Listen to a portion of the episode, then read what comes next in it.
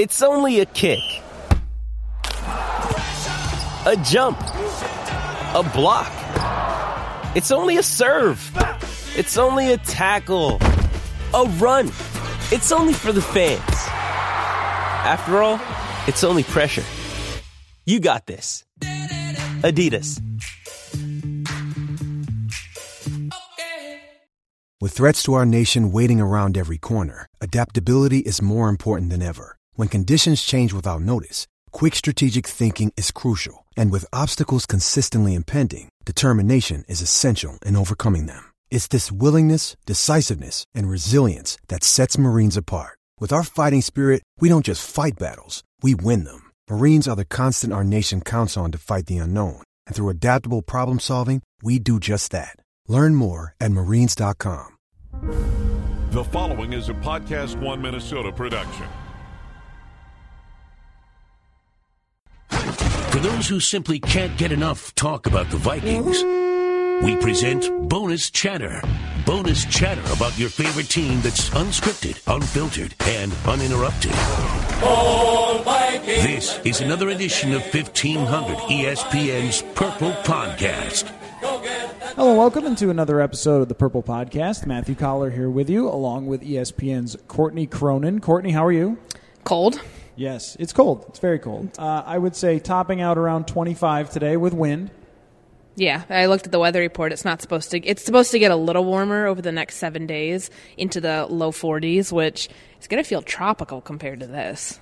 Well, they're practicing inside, the Vikings are, because they're soft. No, I'm just kidding. Because Washington, luckily, will not be 20 degrees on Sunday. Now, I, I would imagine that in uh, Packer week they will be back outside. I noticed that they have the field heating thing uh, that's over The the, practice field, the bubble. So they will again practice outside uh, when it gets cold to go play in Lambeau. Uh, but the opinions of Vikings fans are heating up. Courtney, Oh, they are they are they are hot on a on a cold day. Well, we had our first chance to talk to Teddy Bridgewater since he's been activated, and only the third time that Teddy has talked to the media at all since his serious injury last August. And, uh, well, let me just start with that. What was your biggest takeaway from Teddy Bridgewater's 10 or so minutes with the media? Well, I mean, I think the fact that they that he says he has no mental hurdle uh, going back. I mean, for anybody. Um, I talked to Joe Theismann about this yesterday, actually, for a story I'm doing about just what it's like to suffer such a devastating, and obviously his injury on Monday Night Football was career ending. Um, but he's counseled a lot of guys, Robert Griffin being one of them, about what it's like to go back on the field for the first time when you're at game speed and when guys are coming for whatever injury, what injured body part you had. Um, Teddy says that he's past that hurdle of you know mentally of getting back out there and i think for him um, there's really no, nothing else you can say but that because you can't have any trepidation about going back in. I mean i'm sure of course personally stuff he's not going to reveal to anybody else there've got to be some butterflies uh, whether he gets in the game this weekend against washington or not. Um, it's always going to be interesting because he hasn't done this since his rookie year of having to go into a game not preparing to be the starter. So this is you know it's a new set of first for him. Um, i think it's you know seeing how much this meant to him. I mean, I want to vote for him for president after hearing him talk about, you know, keeping the dream alive and you know, the dream was dead, might have been dead for a little bit, but you know, I'm keeping the dream alive and just, you know, people helping him on the way here, you know, this moment is as much about them as it is him. He had some really nice takeaways and just some positive ways to reflect upon what's happened to him over the last 14 and a half months and you know that he's not looking back he's not looking at that spot on the field where he went down on that routine play action uh, pass and you know he's continuing to move forward i don't think you could ask for any more than that It's hard to believe that he wouldn't have any mental hurdles. I know that he's going to say that. Of course. Um, but I, I think it is a good situation for him to be able to come back as a backup for a week or two weeks or how many ever to get back into the routine of practicing and preparing for an actual opponent. Uh, I, I know that I see people, and this just goes to the opinions that people have on Bridgewater. Um, wanting him to start this week, wanting him to get back there as soon as possible.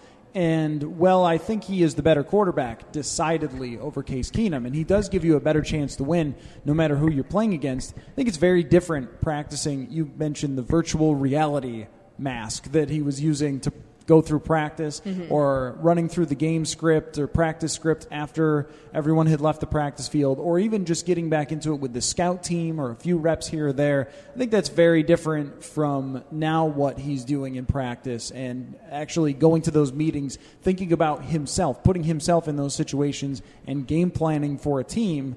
Uh, that that's different than what he's done just rehabbing and getting back.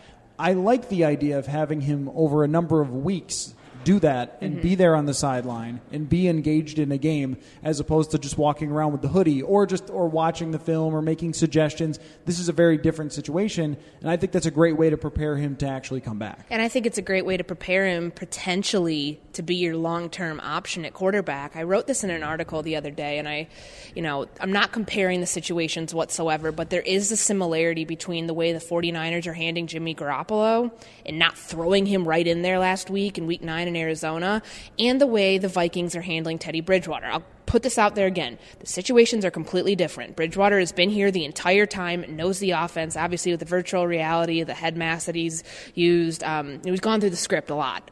Jimmy Garoppolo, brand new in Kyle Shanahan's systems. Why are they similar? Because those are potentially, they don't know what they have in Bridgewater right now.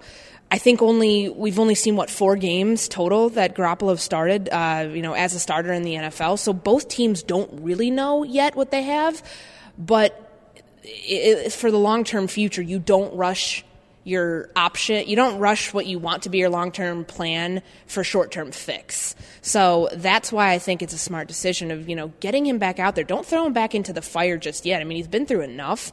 Obviously, he wants to play. He feels physically ready, but you have to ease him into this. You don't just all of a sudden go from, you know, we're going to ease him back in as they've done throughout the last 14 and a half months to just throwing him back in, hey, you're the starter. I think you have to have some sort of stepping stone and training wheels on until he's ready to do that. And I think that that consists of going in for Case Keenum at some point, not necessarily being where, you know, um, you know, they just switch from one game to the next. I think that he does at some point have to go in as a backup. Well, that, that's what I was going to bring up is what if this week Case Keenum struggles and they're down 14 nothing after the second quarter? There's your option right there. Teddy goes in. You think they do it? I do because I don't. I don't think that there's never going to be a perfect situation. There's never going to be a perfect time. What are you going to wait till December? Um, you know, week uh, whatever that is against Atlanta, the first week of December. Like that's too long because if you are if you're a team that's trying to make a playoff push, six and two right now, trying to get to you know roughly nine ten wins to secure something. You want to make sure that you know your quarterback for the playoffs is going to be Teddy Bridgewater, in in my opinion, and I think that the opportunity is here. It's it's just kind of like, well, why keep waiting for the next opportunity for for Case to struggle? I mean, it could happen again. It might not, but I mean, re- in realistically, it will probably happen here at some point in the second half, which is why I think the perfect scenario is if he struggles this week, albeit you know if he gets hurt, if he struggles, Washington's a tough place to play and you know they go back to playing on grass there. So I mean, I don't, you know, it's a good situation in terms of wanting to see how the knee reacts to like you know game speed. That's one thing. Um, I, I, I think that that's what you have to do. Yeah, the, I don't know if there is a perfect field situation because Dalvin Cook ripped up his ACL and uh, Adrian Peterson got hurt at US Bank Stadium. So On turf. On turf, right. So, I mean, there have been more ACL injuries on turf than grass, I think. I think I'm becoming a conspiracy theorist about it. About the turf and grass? Yeah, I, I've really we um, we did a project last week among the 32 NFL Nation reporters of the last three years of injuries and what conditions it was under, when it happened, did the player come back? And I mean, you take a look at all of the injuries um, that have been sustained outside of Teddy here on grass. Um, Dalvin, Sam, and Adrian were all at US Bank Stadium on turf.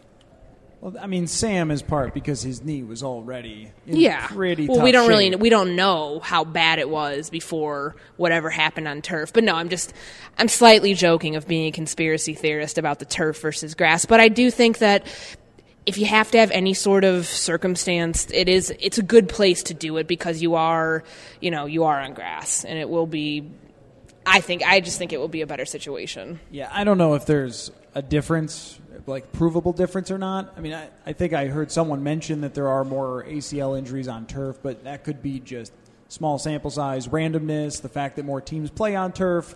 Um, with Washington, you had RG3 with his issue there, but his knee was already in really bad shape, and he never should have been playing in the game where he got so severely hurt. Uh, RG3, I guess, is the example that people would go to of a quarterback who was able to come back but was never really the same.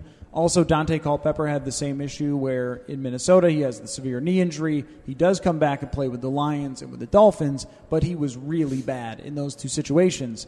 Uh, how do you see it playing out with Bridgewater coming back? How much patience will we have to have with him? How will we know? How many number of weeks does he have to play? I mean, it seems to me that there are just a million different factors here in even trying to evaluate him coming back. To how do you know when is to just be patient with rust and what could be a serious problem? I think that you have to be patient. It might not be this season that you see him. You know, there's eight games left in the regular season.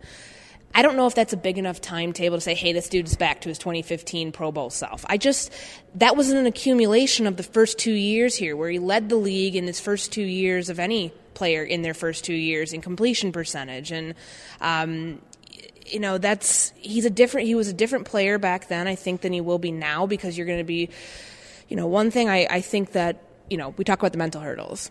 Third and long, that could potentially be a situation where, you know, against the pass rush, where he's not prepared just yet. I mean, you can't simulate that fully in practice. You're never going to be able to do it how it feels in a game. So that's those are the type of scenarios where he's really having to test that knee that I think you have to be as patient as possible, give him, you know, the benefit of the doubt that he's still working through, trying to get back to where he when when he, he's going to be thinking about that knee every day. He's going to be thinking about that knee a lot when he's out there. And you have to factor that into maybe, you know, why plays aren't won't why plays break down, why things happen the way they do. Um, you can't just I mean it's it's common sense, but you can't go back out there. You know if he starts, you know if it's as you said, you know if it's two three weeks away from his first start, expecting him to you know be that 2015 quarterback that led them to the playoffs. Yeah, it's a very tough situation with that because you need to win on Thanksgiving Day, for example. Yeah. Because Detroit, I think, is coming with their schedule. I've mentioned it before, but I've never seen a team for a whole half a season have an easier schedule than what Detroit has down the stretch. Oh my God, yeah. Outside, Like, outside of playing the Vikings.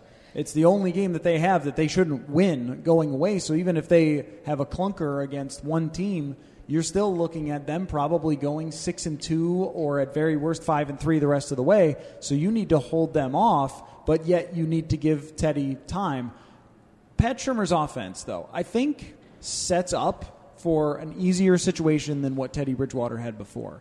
Uh, when I watch 2015 game tape from Bridgewater, what I see a lot is play actions where he would turn around after play action fake, and there is someone in his face, and he's forced to shuffle, he's forced to move, he's forced to adjust very quickly. I don't think that it works the same way with the Pat Shurmur offense. I think that the play actions are a lot more controlled to rolling to one side of the field or the other to find an easy option, a high percentage completion throw. And that will help Bridgewater with what he's coming back into. Just thinking about the fact that Case Keenum has put up the numbers he has and they've been able to win and have a good offense. I mean, behind Case Keenum, I, I think uh, Pat Shurmur's done an excellent job of setting up almost like a quarterback proof offense that Keenum has been able to thrive in and that will help Bridgewater a lot more than what he had before. And even before that, take a look at how he was able to get the most successful Sam Bradford that Sam Bradford has been after Norv Turner was after he left last November and installing that system where it was a lot of quick, you know, dink and dunks and, and you know, trying to get the ball out as quick as you can.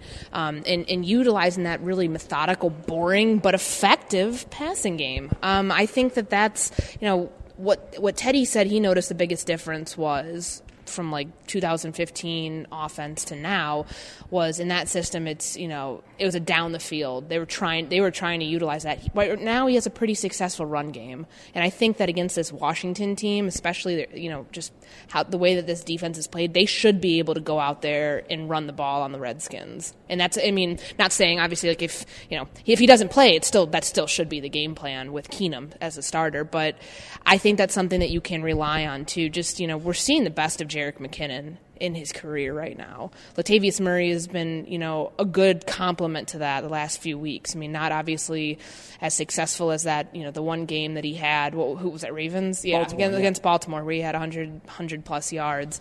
Um, but I think that that's going to take a lot of pressure off Teddy too, and not, you know, he he needs to be in a situation now where he doesn't feel like he has to run. Um, I think that them testing that out a little bit, you know, he's got to be able to step up in the pocket and make a throw. Um, because you know that's where my biggest concern would come when you know if, if a play collapses and you have no other you know your pocket's gone what is he going to do? And that just that just i think that's going to there's going to be a lot of uh, people holding their breath you know if a play like that if something happens and he has to take off and just kind of wondering okay well let's see let's see if he can get out of bounds before he gets hit And that was a part of his value. I mean, on third downs, sometimes where you'd have a bunch of guys running vertical routes down the field, and it would leave space in the middle where he could, at times, just take off and run for a first down. The majority of his running yards, because he's not really a running quarterback. Mm-hmm. And that's the difference between a RG3, for example, is that a major part of RG3's value was his ability to just run. And that was never a huge part of Bridgewater's game. But doing the same things that Case Keenum has done, where occasionally there's nothing there or there's a lot of space in the middle of the field and you just take off and get 10 yards. Can Bridgewater actually do that again? How quick is he going to be? I mean, we don't really know any of those things, and they will all be difference makers to how well he plays. And I But think well, with the way Pat has uh, allowed for some of those plays for Case, like you know, working around his mobility, I, I do think it's a fair thing to say that Teddy Bridgewater, you know, even at his healthiest, is a more mobile quarterback than Case Keenum. I think that's a fair assessment. Um, is he there right now? That's the only thing that we don't know because we haven't seen him play. Um, but you hope that you know if, if eventually maybe some of those can be designed in a little bit. I don't know how long that takes. Uh, you know, if it's you have to experience, you know, just on the fly improvising to know what he's going to be able to do. Um, but I, I would I would like to see. I mean, I know that he. Yeah, you're right. He's not a running quarterback. He's able to step up. And he he knows his pocket presence is what's going to take him and this team to wins. It did before, um, and what the plays that he was able to make out of that. But I'm curious to see where his mobility's at, you know, and just how they're going to be able to test that because I think those are scenarios you can't plan for.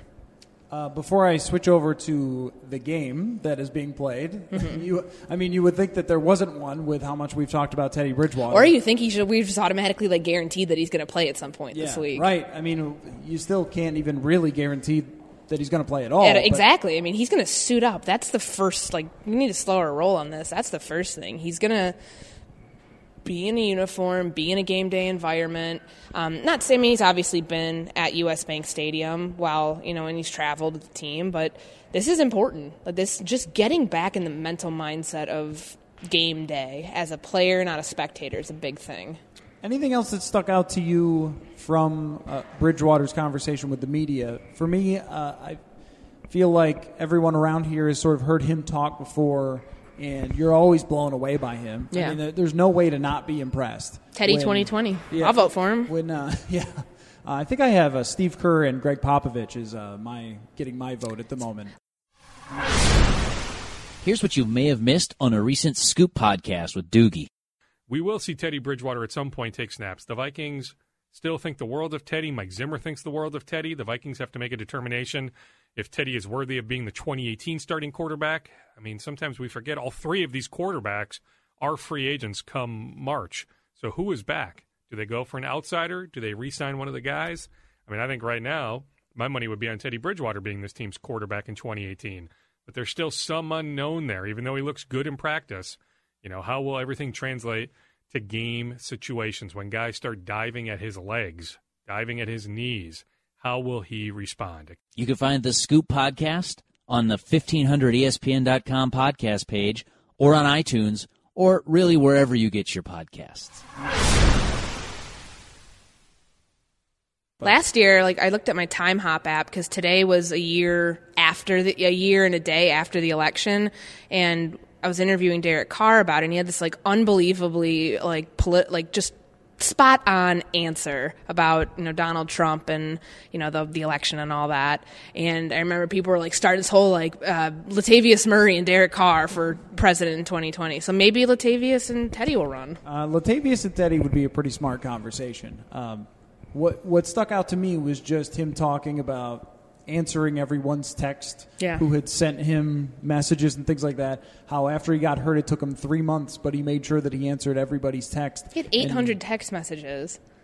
The, the Doesn't same- your phone like explode at some point? the Like same number of tweets we get after each purple podcast. I don't know. yeah, I think that probably took him quite a while, especially with rehabbing. But that he made a point to do that, and that he was motivated by the people who believed in him, um, which is just you know typical sort of the way Teddy talks. So that stuck out to me. Anything else for you?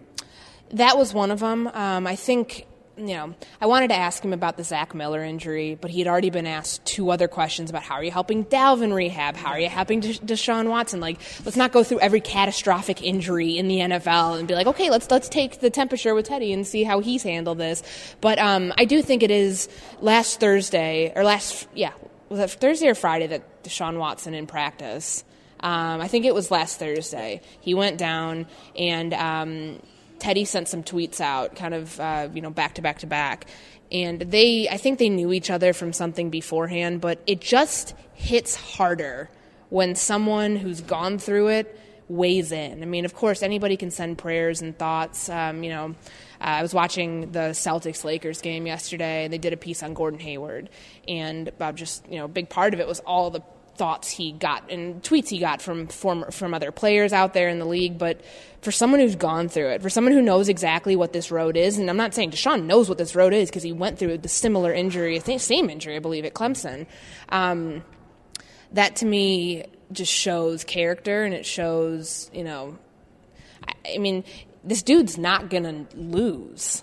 And Teddy, that is, because I mean, he's gone through this. He's he's the hard part. Honestly, is over. The hardest part of this is getting back to where you're even able to play in a game, even able to be considered to play in a game. Um, he knows that he has insight on that that you and I don't have, that nobody else interviewing him has. So uh, I think that that was my biggest takeaway of just you know the personal aspect of this. That you know he you know he, he's gone through a lot, and I think he's using his story and his struggle, um, you know, of going back. Not every day was perfect to inspire others who are now going through it. Yeah, the, the mental mindset part of it I, is not even a conversation with him. Where I think with a lot of people it might be, like Mhm. how they were going to come back, whether they would be confident in themselves, uh, whether they would be able to handle the, the pressure of coming back and things like that. But with him, he's just been through so many different things during his career. Uh, there was one game at Louisville where he came off the bench with a broken wrist and a sprained ankle and basically just stood in the pocket, caught, caught the snap from the shotgun, and threw the ball and led them to a win. And so, like, he's been through that. His mother recovering from cancer or Mhm. beating cancer. I mean, he's just had a lot of things throughout the way that have uh, that he's overcome. So He's you been honest about it too. Like the thing today that you know is a good quote. Like he said, uh, you know, the hardest part for him was when he felt like he, even though he felt like he was healthy enough, when he still couldn't, he wasn't cleared for practice yet uh, because you know his pup window had. You know, wasn't there yet. Probably, um, you know, it felt like everybody's going to PE class and you're going to detention. And he's like, you know, really, yeah, he's not saying his rehab was detention, but you get what he's saying.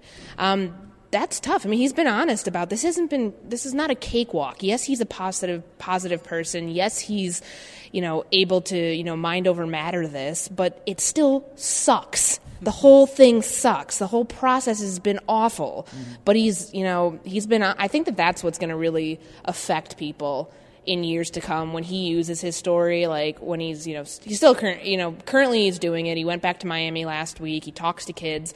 But when he decides he wants to be a motivational speaker and being able to use this and you know who knows? Maybe he wins a Super Bowl in his career and can kind of add that to you know the life after. I think that would be really cool. I, I think there are probably some people who don't pay as close of attention who always sort of wonder why does everyone buy into Teddy, and I think that that's a big part of it. And I, I would also say this about the situation before we move on to Washington is just the backup quarterback that they decided to get in Case Keenum has been perfect for this situation. Mm-hmm. It's not a guy who ever believed he was going to take the job and be the franchise quarterback. That you have the perfect guy in Case Keenum to handle this from his personality standpoint. That he is not going to feel like he's taking the locker room or he's going to split the locker room or whatever they decide to do, he's going to roll with that as opposed to making it about himself and trying to take center stage. I think there are some guys who might have done that. Uh, maybe it's just because he's an undrafted backup quarterback or has been through this many times before. Um, and so he's unfazed by things being in flux. But that's I think that's a major positive for this situation. Is even if they bench Keenum and then he has to come back in if Bridgewater isn't ready, he can do that. And He's already shown that with what happened uh, in Chicago. So anyway, they are playing another football team. That would be Washington. God, doesn't it feel like it's been two weeks? It really feels like it's been two whole weeks since we have uh, seen a National Football League game from this team. Did you uh, did you enjoy your bye week? I did. I went to Boston, and it was considerably warmer than it is here, and I'd never been there. It was nice. I just watched football, surprisingly. Good for you. Yeah, I'm sure that stuns you that that was my plan for that day. And one of the teams that I watched uh, was Washington beat Seattle on the back of one Blair Walsh. Maybe you've heard of um, a famous wide left of his. well, he had several against Washington, opening the door for a game-winning drive from Kirk Cousins. They are four and four in the playoff race. Uh, how good do you think the Washington football team is at the football? Man, I just that division is real. Outside of the Giants, that division's very good, um, and they kind of almost remind. I I don't know. I think I was thinking about this this morning with who they remind me of, and you know, it's not comparing the two completely, but it's kind of the way that the Saints. You know, the Saints opened up their season 0 and 2. And, you know, Washington had a tough, I mean, they lost to Philadelphia. You know, they've had a tough stretch of games, and they have the hardest schedule from here on out of any team. I think Pro Football Reference had them at like a 4.9, and everybody else is around like the 2.6, something like that's like the next highest. Um, so, I mean, they've, they've had a lot of injuries. They've had a really tough stretch of games, um, but I still kind of think that I think they're a really good team. Any team that goes to Seattle and wins a game, you know, I think that's a good football team. Even if you have some good kicker luck on the other side. Yes. And, well, winning a game, well, well, TJ Clemmings is your left tackle, is a huge accomplishment. And that, to me, the injuries are the biggest factor going into this game. Because last year, Washington beat the Vikings there in Washington, and they had a really good day offensively, which you wouldn't necessarily expect against this Vikings defense. But they were able to work the ball around, hit on a couple of big plays. Vernon Davis had a big touchdown uh, reception on a really sort of trickery, complex play uh, where he got wide open and behind the defense. And uh, I think they still have a lot of those same pieces. They don't have much of a running game, but they have a lot of those same pieces. They work Chris Thompson out of the backfield. They've got Jamison Crowder as the underneath sort of slot guy. So they've got dangerous weapons all over, but you've got the injury report I there do. in front of you. Uh, what could we be looking at? Because I think that that will be the factor between are you playing a really strong Washington offense, especially, or are you playing a mediocre team here? Well, it's going to depend. Do they have a wide receiver? You know, is is Jamison Crowder going to be back? I mean, he was limited. What does it say here? He's limited with a hamstring in practice uh, this week. I mean, when you're running back and you're tight end or you're leading pass catchers, I mean, the depth that they have there, I think, is a big concern. Um, you know, going going into this game, to me, that's where I would look to, you know, to to see, you know, strength to really determine the strength of this game and. Um, you know who who I think the Vikings still have the upper hand in it.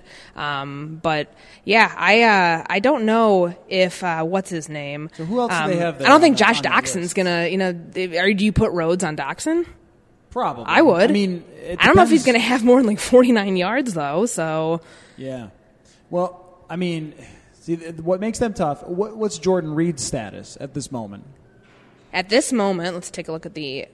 Because it was a long injury report that they sent out. There yeah, were a he, lot of he- names he- on that thing. He is limited as well. He has a hamstring injury. I mean, so that's the thing is Jordan like Reed is probably. Mm-hmm. he's probably their best weapon. So they've got their All-Pro left tackle, their best offensive weapon, one of their better wide receivers. These guys are all a question mark for this game. So that's going to be the major difference maker. Although Terrell the- Pryor is not a question mark for this game. is he going to play? I think so. But he's been a big disappointment there.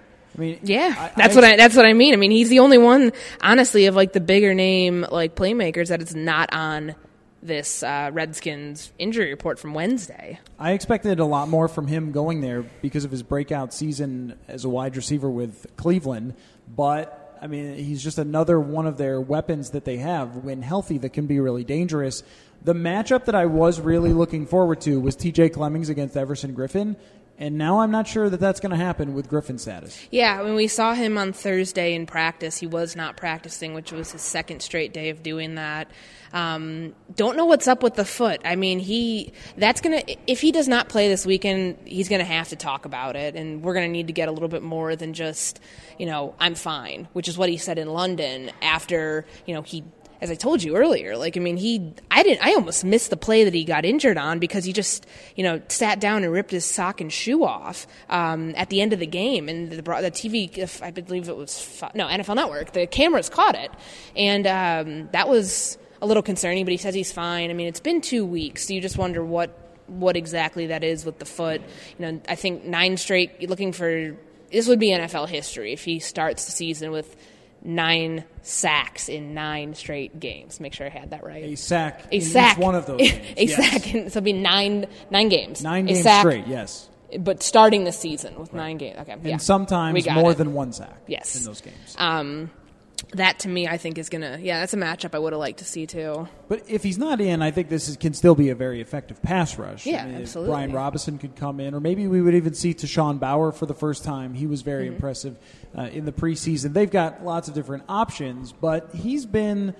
If you were going to name the centerpieces of the or the defense, the MVPs of the defense, Harrison Smith, Linval Joseph, and then Everson Griffen Mm-hmm. is right there. It's kind of a three-way tie. And if you're going to stop an offense that can be very explosive when healthy, I think you need to be in the backfield. You need to be hitting Kirk Cousins as often as possible. Which leads me to my next question for you, which is where do you rank Kirk Cousins among NFL quarterbacks? Let's say they're all healthy. Not everyone's hurt. Top fifteen, 15? Uh, maybe top ten, maybe. Okay. I mean, he he is the biggest name that we're going to be talking about at free agency. He's going to get him. I mean, what he's doing right now, and if if you know, by the grace of whatever, he can lead this team to the playoffs. He's going to be cashing in on a very big play, payday uh, come very soon.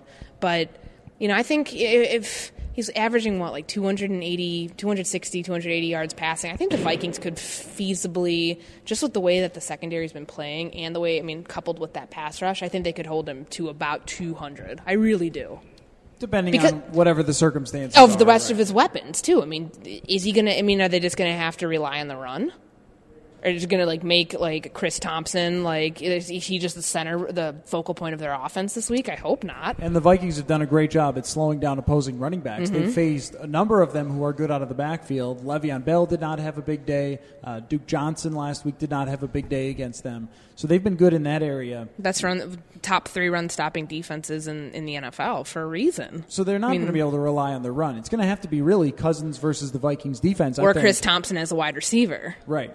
Because he's kind of both. I yeah, mean, he'll- he he'll absolutely. He's leading them in receiving right, now. Uh, with him, I am still sort of undecided, and I know that he's had, I guess, down enough starting experience where we should have a clear cut opinion on what Kirk Cousins is. But when I watch their offense, I think that Jay Gruden has done an incredible job there, and I think that they've built up with their front office this deep group of weapons who he can go to at any time, guys who get open all the time. Uh, even if you're on your second or third wide receiver, or if you're on your second tight end, or running backs out of the backfield, they've got guys coming from everywhere. And when Trent Williams is in, they have one of the best offensive lines in the league. Put all that together, and you have a quarterback who puts up pretty big numbers, but hasn't really put them over the top as one of the great teams in the league. I guess I want to call Kirk Cousins a system quarterback with like that is kind of a compliment. Like he executes what he's asked to execute, but I don't think he has that next level that some of the best quarterbacks have. So I, I like the top 15 Top designation. 15. Maybe like top 12. I, I won't go as low as 10. I'll say anywhere from like 12 to 15. Because, I mean, when you think about your, your top five set, and then anywhere from like five, I mean, as, as we know, um, and, and why it's been such a big, big topic of the last two days with Sam Bradford, teams are like just you know devastated what's the word i'm looking for here? Like in dire need of having a reliable starting quarterback. They're so few and far between. I think cousins can be that guy. I really do.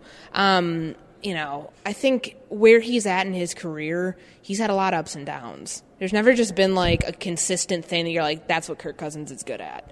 Um, so that's why I, I do think that you, you're not far off though in saying he's a system guy for that reason. If Teddy Bridgewater doesn't come back to anywhere close to what he was, is does Kirk Cousins go to the top of the list of guys that they should be looking at for next year? looking at yes. I don't know whether that's going to be a reality. Um, i think that he wants to be in a situation where you know he's obviously going to make top dollar. I don't I, I, I don't i don't think there's any denying that even if they do finish seven and nine you know and miss the playoffs if he makes the playoffs that it only goes up from there. I think he's a twenty million dollar year quarterback after this year, regardless. Um, thought it was going to be to the 49ers until the Jimmy Garoppolo stuff, but now it looks like I mean, there's a lot of quarterback hungry teams out there that are not looking for the one year deals of you know the Jay Cutlers, um, and they're not the Browns that want to bring somebody in to compete. I mean, this is your dude. This is this is your potential franchise player going forward from from where he, where he's at. He's 29 years old. Similar situation to where Bradford was at. You know, those when they reach 30, and you have a quarterback that's like as good as the Drew Brees as the Tom, I mean, Tom Brady's in his own class, but like those type of guys, they become so valuable, and I think he's on the cusp of that. I just don't know what more we need to see um, to, to tilt him the other way. But yeah, I think the Vikings could potentially look at him like, you know, that's probably like what's going to go down as one of Rick Spielman's best moves is not giving Bradford that extension before this season started. You do wonder if they knew something was up with the knee or not. I feel like you have to it- because it's, it's hard not to wonder. Either that or you're a genius, and I'm not saying he's not a genius, but I mean that's Because otherwise, they had no conversations, it seemed like, between Bradford's side and the team. Mm-hmm. They both said they were just waiting, and you wonder if they either saw something or just knowing his history wanted to see him do it again. But you're right. If they had signed him to a contract extension right now, they would be completely panicking. or they about the knew something more about Teddy that yes, he is going to be able to come back. Yes, we want this to be our guy. I, I still think they had more in mind for Bradford than what was that this wasn't just a short term fix, and by short term, you know, two year term, two year, three year term. Um, but it's you know, it's certainly certainly brings in what they knew about Teddy too, because I think that had a lot to do with the decision to not give him that extension. And to not pick up Teddy's fifth year option, too. I mean, but that was kind of a given with the injury clause in there and what that would do to an eight figure salary. Maybe now they feel like they should have picked up Teddy's fifth year option. The Right. fact that he's back uh, already by week eight. But that was least as a May. Like that. Oh, was, yeah. may, maybe Yeah. that had something to do with it because that was not even a year since the injury. I don't know. I think it's, it's a time he was safe bet barely- because if you, if I believe uh, it's with the way the injury clause was in his contract, he'd be guaranteed Yes, eight correct. million, or excuse me, an eight figure salary at that point. Just like how uh, Sharrif Floyd this year guaranteed his six point whatever it is six Mm-hmm. Yeah. point seven, and he hasn't stepped on the field, and there's no update. And please don't ask uh, Rick Spielman. I will. I will make sure I don't ask that question again because I don't want to. But he said thank you for the question, so did. at least he appreciated the question. I guess he appreciated. Yeah, totally. question. That's exactly what he was thinking. Wasn't sure why he thanked you for asking it, but uh, he had no answer to your question about Tree Floyd. There's an injury on the Viking side that uh, probably won't get a whole lot of run, but could be huge for them, and that's Mike Remmers. Yeah. Um, as well as Rashad Hill played filling in, which I thought was okay, just coming off the bench. Um, it might be a big ask. I believe that Washington uses Ryan Kerrigan on that side, and he's picked up a lot of sacks over the last couple of years. Against Rashad Hill, I would worry about that matchup uh, with having Remmers out, that that could be a difference maker. And it's you wonder how serious that concussion is because when you, he went down within the first five minutes of the game, um, it's been two weeks, just like with Everson Griffen. I mean, unless they're going crazy during their bye week, which obviously he had an injury, he's tending to it, and he wasn't. We haven't seen him at practice uh, the first two days this week. I do worry about that because of how many issues they had last year at the tackle spots. Riley Reiff's been holding down his side. I don't think Mike Remmers gets talked about as much, um, just because I mean you know, it's a different position over there at right tackle, but you know he has been a huge part of you know not allowing Case Keenum you know big part of why he's one of the fewest sack quarterbacks in the league. Big reason that you know he personally has not given up that many pressures. That is uh, definitely it's a good point. Definitely something to keep your eye on. Last thing for you, put percentages on the chance that the Vikings win this game. What what percentage out of 100 obviously would you be giving the Vikings to win? 64 probably. 64. Yeah. Why 64? I mean, I'm not going to go as high. A little over 60-40 chance you're saying? Yeah, I mean, I, I'm not going to go as high as, you know, I'm not giving them like a 75% chance of winning. I do have them winning this game. Um, I have them losing to, I think that the Rams are going to come in here next week on a four game win streak. Um, and it's the best offense in the NFL right now.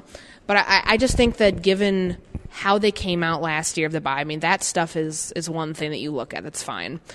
I don't know what Washington team we're going to get every year. I mean, they beat them last year, same week, same I think same day almost. Um, they beat them on the road last year because they basically just got like outkicked. Right, it came down to field goals, but um, I do think that the Vikings are going to go into this game regardless of whether Everson Griffen plays or not. And I made this prediction before the I, we knew the extent of the injury, um, but I just you know I think it's going to be a different set of circumstances this year. I mean, Washington is hurt. They are in the a lot worse shape right now than the Vikings are. I think that's a difference maker for me too. I would probably go like just uh, to go along the same route as you, more like fifty-eight percent. okay, so they're basically the same. I see them not quite. I, I don't think I'm as quite as confident, but I see them as decidedly the better team. The only thing that I think I'm, I've been waiting to happen, and it has happened, but they've gotten away with it. Is Case Keenum has a bad half, or he gets picked, or whatever happens, can't move the ball because he's a backup quarterback, and then on the other side of the field is a good offense who mm-hmm. will score some points. That even if you hold down Washington's offense, they will still put up 14 points, 17 points, 21 points, something like that. So maybe you get down because of that, and that's the, the scenario that I could see it happening. But if they're that dinged up, um, probably not. So anyway, you're gonna have to. I'm gonna go. Got, I'm gonna go read next? the history book on the last 20 years of quarterbacks. Well, there's a great team for the, with the Rams. I'm I'm pumped. You're gonna have to practice. I can't wait until all the storylines next week turn into you know Keenum the, revenge game, obviously. Yeah, obviously, because it's about revenge, because he's a vengeance and all of these terms that Football. could turn into something a lot more serious. But yeah, that's going to be fun talking about Jared Goff and Case Keenum and all of the long history of the St. Louis Rams. Oh, yes. Quarterbacks and the yes. Sam Bradford. Uh, we can go back and just talk about Sam Bradford the whole week. I'll give you a hint already. Shaun Hill, the great days of mm-hmm. Shaun Hill, is a St. Louis Ram quarterback. There, there are a lot of connections here. The last couple of Vikings quarterbacks connected to the Rams. So, all right. Well, uh, I'm going to also put in uh, Teddy Bridgewater's comments for you to listen to. So, you know, have fun listening to those. And we will talk to you again after Vikings and Washington's. Um, excited uh, to be back out there with the guys. Thank you. Thank you. It's been a long journey. So uh, to be able to get back out there with the guys and um, know that, you know, I'm going to be dressing this week just excited. Uh, everyone who played a role in me getting to this point, uh, thank you all. I'm excited. Now I can focus on football. Um, the hard part is out the way. Still going to continue to you know, make improvements and get better health-wise and try to be the best teammate that I can be. Uh, can't wait to get out there Sunday with the guys and get that feeling of coming out of the locker room preparing for a game, preparing to play, and things like that. So I'm just excited. Um, open for questions. Do you have a biggest concern about uh, the first time you play in the game? No, no concerns at all. Um, our training staff, our strength and conditioning staff, they've done a great job of preparing me to get to this point. So um, once I get out there, you know, there's no regrets, no holding back whatever's meant to happen happens. I trust God's plan for me, and I'm going to go with that. Did you ever think that this day would not come? Did you have a lot of self doubt over 14 months, or did you always believe? No, I never had any doubt, and that's the credit to the people around me. They never once let me get down. Uh, they never counted me out. So, um, getting back out there, this is this is not only about me. It's, it's about the people who counted me in. You know, there are a bunch of people who counted me out. You know, outside of this building and things like that. But at the end of the day, it's about going out there and competing for these guys in this locker room and all the guys and all the people that counted me in. What, Eddie, what are your expectations in terms of potentially being back as the starter? Is there, is you hope that will happen fairly soon, or how do you look at that? I'm just going to take it one day at a time. Right now, we're playing some good football, and me coming back, you know, I just want to be the best teammate that I can be. Continue to be a leader around here in the locker room and motivate the guys to continue to put their best effort out there each day. In, in what ways is this offense different than the one that was here the last time we were playing? It's just two different systems, um, two different coordinators. But the thing is, this offense allowed guys to just make plays. Uh, previous offense, I think, it was a more down the field offense. So um, this offense is a mix of both. So um, I'm excited, excited to be a part of it. I can't wait. Teddy, what was the like when we saw you in here when the team was getting ready to practice? So long that you just couldn't get out there, and maybe you thought your body would let you. How hard was that for you as a competitor, just to have to wait for this day? Yeah, it's always hard um, when the guys are going to work and you have to go in the opposite direction. It's like when all the kids are going to PE and you have to go to detention or something like that. Not saying that what That never happened to detention, but you know, um, it was hard, especially being a competitor and knowing you know how much these guys mean to me. You know that I couldn't be out there with those guys. Um, I kind of didn't like the fact that I couldn't be out there, but I couldn't do anything about it. But put my head down and continue to work hard so that eventually that day would come that I was out there with those guys. Did you, you do much in the way of virtual reality? Any of the stuff when you were away before you came back to practice with the headset to kind of simulate the game action that you could see potentially pretty soon? Yeah, I would definitely steal reps uh, with the virtual reality that we do around here, and um, especially when I wasn't practicing. So I would go in and watch Wednesday's practice, Thursday's practice, and Friday's practice, and you know, still those virtual reps, and you know, uh, it helped. Did you use that headset thing that a lot of quarterbacks use? Yes, use the headset. Teddy, when With, do you allow um, yourself to look back? Is it after you make a start again, after you play again? Have you already started it? When do you allow yourself to look back and see how far you came? That's a tough one. Um, I try not to focus on the past, but just continue to just focus on the things that I can control. So the things that I can control is the effort I put forward each day, and I always tell myself I can't come home, I can't lay down to go to sleep without maximizing each day. So whether it's uh, mentally preparing myself, uh, physically preparing myself, uh, just doing everything that I can do to be the best version of Teddy that I can be, and not looking back at you know what I've been through. Uh, that's my mindset. Teddy, as you've been back on the practice field in the last few weeks here, what has it been like to, to kind of look at that spot on the field where you went down? And had any thoughts about that as you stepped on that part of the field? No, I haven't. Like I said, once I get out there in between those lines, I have no regrets, no doubt. I'm just out there and living my dream, continuing to live my dream. There was a chance, there was a time where you know the dream may have ended or you know died, but the dream's still alive. So I'm excited. I, I pay no attention to the spot. I pay no attention to the action, uh, the play action um, that I did that day. Just hey, give him my all. Like I said, if it's part of God's plan, I'm all for it. Have you come to get over a bunch of benchmarks physically along the way? Uh, what have you done? What can you do to get over those mental hurdles that may still be there? I honestly think I'm over them. Like I said, uh, I think I'm a, a mentally strong guy, and the guys in this locker room help reassure that. So, and then you look at our head coach, one of the toughest guys I've ever met. So, having that to look look towards as motivation and things like that just plays a role in my everyday life. Teddy, Teddy you with mentioned three- being excited, Teddy! and then you've also talked about your teammates. Just what has it been like seeing their excitement level and their support as well when you've gotten back out on the field? It's been amazing. Um, this locker room is special. We have a great group of guys here. Have a bunch of leaders. So um, to be out there with those guys and see their reactions, you know, just continue to just add fuel to my fire and gave me some excitement. Teddy, with three weeks under your belt of practice, how much confidence do you have now in your mobility and being able to evade the pass rush? I have a ton of confidence.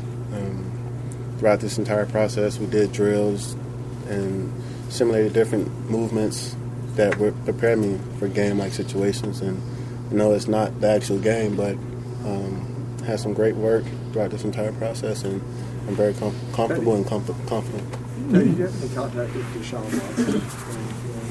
He's going through that. Yeah, I, I tweeted him. I didn't want to call him yet because I went through a knee injury last year and had about 800 text messages that I had to respond to. So um, my tweet, you know, it was, I think it was head on and 100% accurate. You know, he's he comes from a background where he's had to overcome obstacles his entire life. So um, you know, nothing ever came easy, and um, I know that he's going to attack his rehab full speed.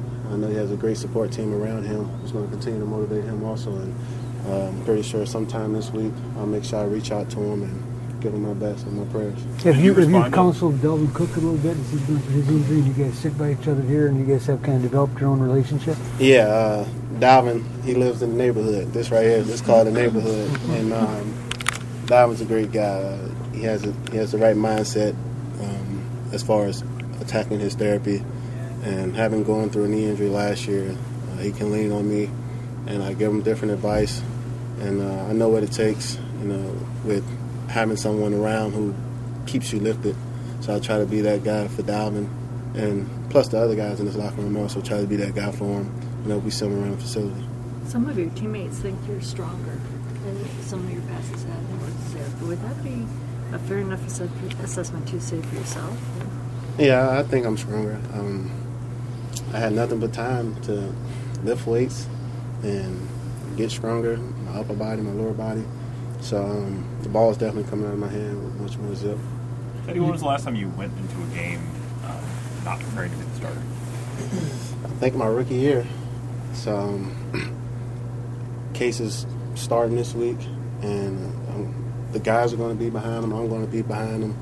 Going to continue to be those, those second pair of eyes for him on the sideline, and you know, continue to motivate him and, and cheer the guys on. now that you're back on the active roster, did you have a specific target date at any point on when you were hoping to be activated?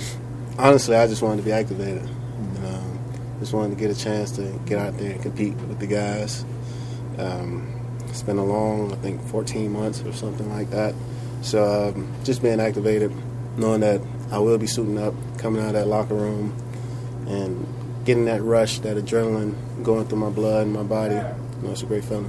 Do you know you'll be the second quarterback as opposed to the third? You know with uh, how they do things? Um, I don't, but um, gonna go into this game. Gonna go into this game, uh, and like I said, Case is the guy, so gonna stand behind Case, root these guys on. Teddy, you're the kind of guy that wrote down the goals, like check it off, like do this, do this, get reactivated, that kind of thing. Physically write them down and, and go through the process, or is it all just up here that you knew you wanted to get back? Um, it's a mixture of both. Um, try to set goals and um, try to set everyday goals. And those everyday goals lead up to the big goals, which was getting activated and things like that. So every day I have a plan and um, try to come up with a way to execute that plan. Teddy, the time that you've spent around here, what has that done for you, kind of getting used to a new offense that you've been doing your rehab here and you've been able to be in meetings? It's been great. Um, being able to get an understanding of the, the philosophy and, and what's being asked around here. Uh, it's been great to be around here and be a part of it. How has this there any- process changed you as a person, as a player? Um, like I said back in the spring or in the summer, it just made me more appreciative to the smaller things in life. Uh, I mentioned in the summer that there was a time where I couldn't even put my pants on by myself or couldn't even walk. And to be able to stand right here, do an interview, or to be able to practice later today, you know, that makes you appreciate the small things. Is there any hope, Teddy, in maybe trying to get you in a less pressure type of a game, or are you ready to go in even if it's like the last drive and game's tied and case goes down or something? you know, we're just going to go with the flow uh, of how the game goes. Um, if I'm asked to go in, you know, I'll go in. I Won't have any hesitation. Go out there, give it my all. But um, you know, you always hope for the best, and and I wish and I hope that you know we can just go out there and handle our business and continue to play Viking football. A couple more for Teddy. Is there any player on the league that you reach out to that surprised you to, sh- to show you support? Strength? Not really. Um, I leaned on uh, my community back home in Miami. Um, surprisingly, I would lean on the younger kids, and uh, they would motivate me. You know, there was a time I would be home and and I would say something to a kid, and and the kid would say, "Hey, you know, you're hurt. You can't talk to me." So like hearing that, it motivates you in a different way because you know it's like, "Hey, this kid looks up to me. So if I'm not out there, then you know who's he going to look up to? So I have to do what I have to do to get myself ready to go play, ready to get back out there, and give these guys, these kids, some more motivation." Teddy, when you, you got all those texts after you got hurt, did you respond to every one of them? Yeah, it took me like three months to respond to all the text messages, but uh, I made it my business to respond to every single text message. Thanks, Teddy. Thanks, Teddy. This holiday, whether you're making a Baker's Simple Truth turkey for 40 or a Murray's Baked Brie for two, Baker's has fast, fresh delivery and free pickup, so you can make holiday meals that bring you all together to create memories that last. Baker's, fresh for everyone. Free pickup on orders of $35 or more. Restrictions may apply. Get more ways to save at the Buy Five or More Save $1 each sale. Just buy five or more participating items and save a dollar each with card. Baker's, fresh for everyone. This holiday season, Peloton's got a gift for you. Right now, get up to $200 off accessories with the purchase of a Peloton Shred. Accessories like non slip grip resistance bands, a heart rate monitor, yoga blocks, and more. Take your workout to the next level with Peloton. Motivation that moves you. Hurry, this limited time offer ends December 25th. Visit onepeloton.com to learn more. All access membership separate. Offer ends December 25th. Cannot be combined with other offers. See additional terms at onepeloton.com.